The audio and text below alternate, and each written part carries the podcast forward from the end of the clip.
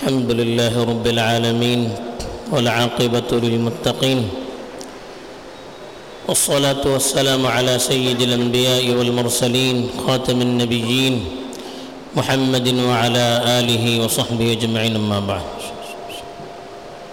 میرے دینی اور ایمانی بھائیوں، بزرگوں اور دوستوں،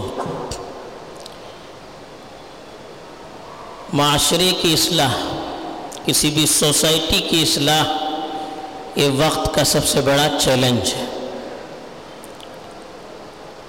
انسانیت کی خیر کسی بھی معاشرے کی خیر سے جڑی ہوئی ہے۔ ایک آدمی ایک سوسائٹی میں رہتا ہے۔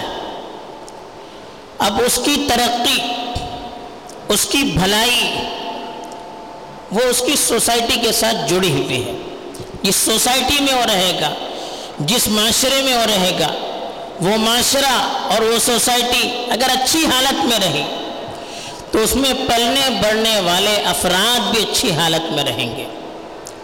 ورنہ ایک آدمی چاہے ذاتی اعتبار سے کتنا اچھا ہو، اس کے اندر کتنا خیر چھپا ہوا ہو، کتنا بڑا عبادت گزار ہو، کتنی اچھی صفات والا ہو، اگر اس کو ماحول اچھا نہیں ملے گا سوسائٹی اچھی نہیں ملے گی۔ تو پھر وقت کے گزرنے کے ساتھ ساتھ اس آدمی کے اندر بھی برائیاں بڑھتی چلی جائے گی۔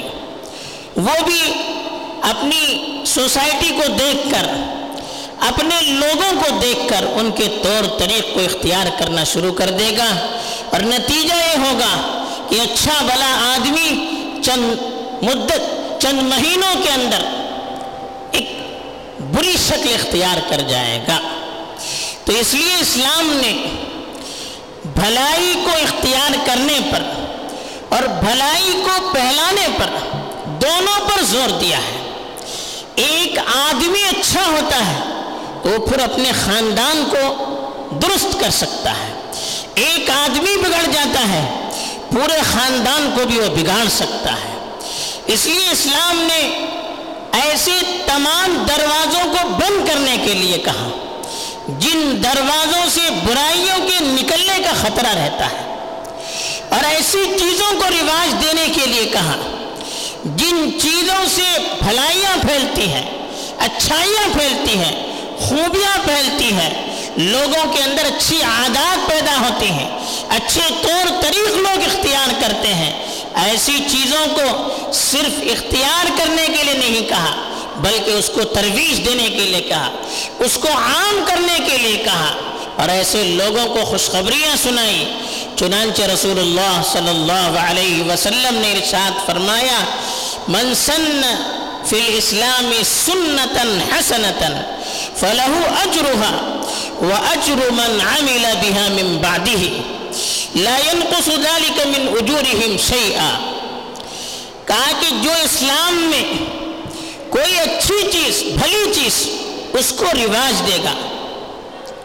تو اللہ تعالی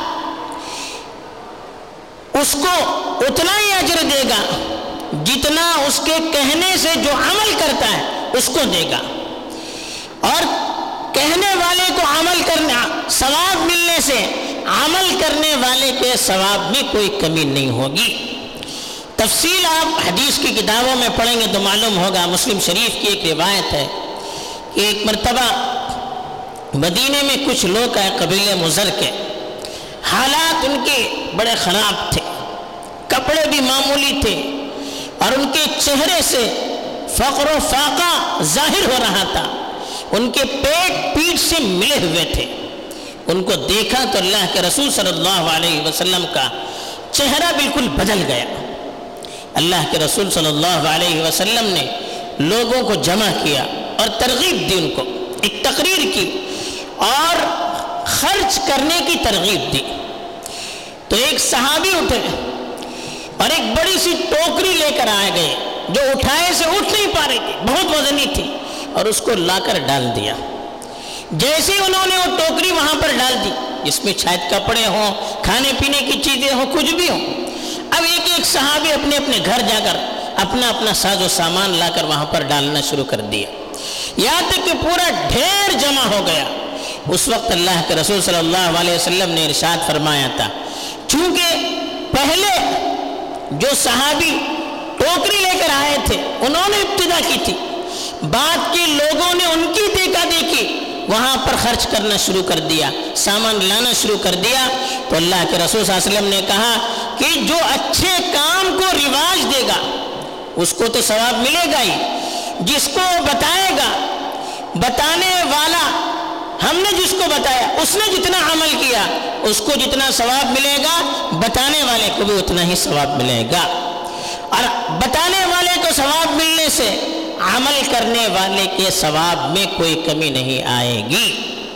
پھر اللہ کے رسول صلی اللہ علیہ وسلم نے فرمایا من سن سنتا سیئتا فلہ وزرها ووزر من عمل بها من بعده لا ينقص ذلك من اوزارهم شيء کہا کہ جو اسلام میں برا عمل رواج دے گا تو کہا فعلیہ وزرها ووزر من عمل بها من بعده اس برے عمل کو معاشرے میں سوسائٹی میں رواج دینے سے اس کو تو گناہ ہوگا ہی۔ اس کے بتانے سے یا اس کی دیکھا دیکھی جن لوگوں نے وہ برائی کی، ان کو بھی جتنا گناہ ہوگا، اتنا ہی گناہ بتانے والے کو بھی ہوگا۔ اور اس کو گناہ ملنے سے ان کے گناہ میں کوئی کمی نہیں آئے گی۔ اب یہ اللہ کے رسول صلی اللہ علیہ وسلم نے ایک بات بتائی۔ دوسری جگہ اللہ کے رسول صلی اللہ علیہ وسلم نے ارشاد فرمایا لا تقتل نفس ظلما الا على ابن آدم الاول كفل منها، لأنه أول من سن في الإسلام القتل او كما قال صلی اللہ علیہ وسلم، کہا کہ کسی بھی بے گناہ شخص کو قتل کیا جائے گا، تو آدم کی پہلے لڑکے کو اس کا گناہ ملے گا۔ آپ کو معلوم ہے کہ دنیا میں سب سے پہلا قتل کب ہوا؟ جب آدم علیہ السلام کے ایک بیٹے نے دوسرے بیٹے کو قتل کیا۔ تو اللہ کے رسول صلی اللہ علیہ وسلم نے کہا، چونکہ قتل ان کی وجہ سے دنیا میں ہوا، اب جتنے بھی قتل ہوں گے قیامت تک، قتل کرنے والے کو جتنا گناہ ہوگا، آدم کے اس بیٹے کو، پہلے بیٹے کو جس نے قتل قتل کے قانون کو، قتل کے طریقے کو رواج دیا تھا اس کو بھی اتنا ہی گناہ ہوگا۔ اب سوچئے دنیا میں کتنے قتل روزانہ ہوتے ہیں۔ ہر مرڈر پر، ہر قتل پر جتنا گناہ مارنے والے کو ہوگا، اتنا ہی گناہ آدم کے اس لڑکے کو ہوگا جس نے پہلا قتل کیا تھا۔ یہ اللہ کے رسول صلی اللہ علیہ وسلم نے ایک اصول بتایا۔ اب ہم کو سوچنا چاہیے۔ ہر آدمی خود سوچے۔ ہر آدمی اپنے اپنے گھر میں خود ذمہ دار۔ اپنے محلے میں خود ذمہ دار، اپنے علاقے میں خود ذمہ دار۔ اپنے اپنے اعتبار سے سوچے کہ ہم کتنا معاشرے کو خیر کی طرف لے جانے والے ہیں۔ معاشرے، دیکھیے گھر کا بڑا آدمی، باپ ہے، بڑا بھائی ہے یا ذمہ دار ہے، وہ اگر گھر میں کوئی اچھا کام کرتا ہے، اب اس کی اولاد اس کو دیکھتی ہے۔ اب رشتہ داروں میں اس کا جو مقام ہوتا ہے، اب جتنی بھی اس کے ماتحت ہوتے ہیں، وہ اس کو دیکھتے ہیں۔ آپ گھر میں دیکھتے ہیں کہ ماں باپ نماز پڑھتے ہیں، دیکھا دیکھی بچے بھی نماز پڑھتے ہیں۔ ماں باپ قرآن پڑھتے ہیں، دیکھا دیکھی بچے بھی پڑھتے ہیں۔ ماں باپ صدقہ خیرات کرتے ہیں، دیکھا دیکھی بچے بھی کرتے ہیں۔ ماں باپ اچھی بات بتاتے ہیں، دیکھا دیکھی بچے بھی اس کی نقل کرنا شروع کر دیتے ہیں۔ محلے میں کوئی ذمہ دار ہوتا ہے، وہ کوئی اچھا کام کرتا ہے، وہ کوئی خیر کی چیز کرتا ہے، اس کو دیکھا دیکھی اس کے محلے کے لوگ بھی کرنا شروع کر دیتے ہیں۔ ایسے خیر کو رواج ملتا ہے۔ تو اب ذمہ داری ہر ایک کی ہے، ہر گھر کے ذمہ دار کی ہے، ہر محلے کے ذمہ دار کی ہے، ہر علاقے کے ذمہ دار کی ہے، ہر ادارے کے ذمہ دار کی ہے کہ وہ اپنے اپنے ماتحتوں میں خیر کو کیسے رواج دے سکتا ہے، اس کی کوشش کرنی چاہیے۔ برائیاں پھیلتی ہیں، اس کا ہم شکوے شکایت کرتے ہیں۔ برائیاں تو پہلے گی، باطل طاقتیں تو اپنی پورے، اپنا، اپنی پورے، اپنے پورے وسائل انہوں نے برائیوں کو عام کرنے کے لیے لگا دیے ہیں۔ آپ جانتے ہیں کہ سوشل میڈیا ہے ٹیلی ویژن ہے، آج فلموں کے ذریعے سے، سیریلوں کے ذریعے سے، اور پھر کارٹونوں کے ذریعے سے، کہانیوں کے ذریعے سے، افسانوں کے ذریعے سے، ہر طرح کے ڈراموں کے ذریعے سے برائیوں کو رواج دیا جا رہا ہے۔ جیسے موسلا دار بارش ہوتی ہے، ویسے برائیاں معاشرے میں عام ہو رہی ہے اور ہم شکایت کی شکایت ہی کرتے رہتے ہیں۔ اب ان برائیوں پر بند کیسے باندھا جائے؟ خالی شکایت کرنے سے، خالی اس پر رونے سے کوئی بیماری جاتی نہیں۔ آدمی بیمار ہوتا ہے۔ بیماری بیماری کی رٹ لگانے سے یا گھر میں بیٹھ کر رونے سے وہ بیماری جاتی نہیں ہے، اس کے لیے ڈاکٹر کے پاس جانا پڑتا ہے، اس کے لیے علاج کرنا پڑتا ہے۔ ایسی بیماریاں معاشرے میں پھیلتی ہیں، برائیاں پھیلتی ہیں۔ خالی تذکرہ کرنے سے، خالی چرچا کرنے سے برائیاں کہیں رکتی نہیں ہیں۔ اب ان برائیوں پر بند کیسے باندھا جائے؟ اس کو روکا کیسے جائے؟ اس کے لیے ہر آدمی اپنے گھر سے کوشش کرے۔ اب اگر ہم نے اپنے گھر میں برائی کو رواج دیا پھر بعد میں روئیں گے، تو پھر اس کی اصلاح ہونے والی نہیں ہے۔ ہم خود غلط زبان استعمال کریں گے، بچے بھی وہی کریں گے۔ ہم خود گھر میں بری چیزیں سنیں گے، غلط چیزیں۔ گھر میں وہی سنیں گے۔ ہم دیکھیں گے غلط چیزیں، گھر میں وہی چیزیں ہوں گی۔ معاشرے میں اسی طرح سے برائیاں بھی پھیلتی ہیں۔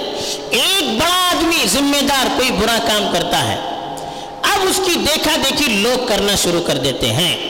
اور آج تو موبائل نے تو ہر چیز کو آسان کر دیا ہے۔ سوشل میڈیا کے ذریعے، واٹس ایپ کے ذریعے، ٹویٹر کے ذریعے، فیس بک کے ذریعے، یوٹیوب کے ذریعے سے اب برائیوں کے خزانے ابل رہے ہیں۔ اب لوگ سوچتے بھی نہیں ہیں کہ ہم آگے بھیج دیتے ہیں۔ اس کا رزلٹ کیا ہوتا ہے؟ اس کا نتیجہ کیا ہوتا ہے؟ ہم سوچتے نہیں ہیں۔ بعض مرتبہ ہمارے بس میں ہوتا ہے۔ گھر میں ماں باپ روک سکتے ہیں، روکتے نہیں۔ محلے کے ذمہ دار روک سکتے ہیں، روکتے نہیں۔ اداروں کے ذمہ دار روک سکتے ہیں، روکتے نہیں۔ پھر کیسے برائیوں پر کنٹرول ہوگا؟ تو اس لیے ہماری ذمہ داری ہے۔ ہم کو دشمنوں پر تھوک کر کوئی فائدہ ہونے والا نہیں ہے۔ ان کو گالیاں دے کر کوئی فائدہ ہونے والا نہیں، ان کا تو کام ہے۔ ہم اپنی طرف سے کیا کوتاہیاں کر رہے ہیں؟ ہم کتنے خیر کو وجود میں لانے کا ذریعہ بن رہے ہیں؟ ہم خود سوچیں۔ ہم کتنی برائیوں کو روکتے ہیں؟ میں اپنے گھر میں برائیوں کو دیکھ کر کتنا روکتا ہوں؟ آپ کتنا اپنے گھروں میں روکتے ہیں؟ میں اپنے محلے میں کتنی فکر کرتا ہوں؟ آپ اپنے محلے میں کتنی فکر کرتے ہیں؟ میں اپنے اداروں میں کتنی فکر کرتا ہوں؟ میں فکر کرتے ہیں۔ ہر آدمی اپنی ذمہ داری کو سوچے، اپنے آپ کو ذمہ دار سمجھے خیر کو پھیلانے میں، اپنے آپ کو ذمہ دار سمجھے برائیوں کو روکنے میں۔ پھر دیکھیے معاشرہ کس طرح سے سمجھ جاتا ہے۔ پھر کیسے سکون، اطمینان کی زندگی ہوتی ہے۔ پھر کیسے عافیت کی ہوتی ہے امن اور سکون اور چین ہوگا، خیر اور برکتیں ہوں گی، آپس میں محبتیں ہوں گی، ساری چیز ہوگی لیکن جو بیماریاں ہیں، اس کا علاج ضروری ہے، اس کے جو فضائل ہیں، اس کو سامنے رکھ کر ہر آدمی کو اپنی ذمہ داری سمجھ کر سوچنا چاہیے۔ اللہ تعالی ہم سبوں کو اس پر غور کر کے عمل کرنے کی توفیق دے امین وآخر دعوانا الحمد للہ رب العالمين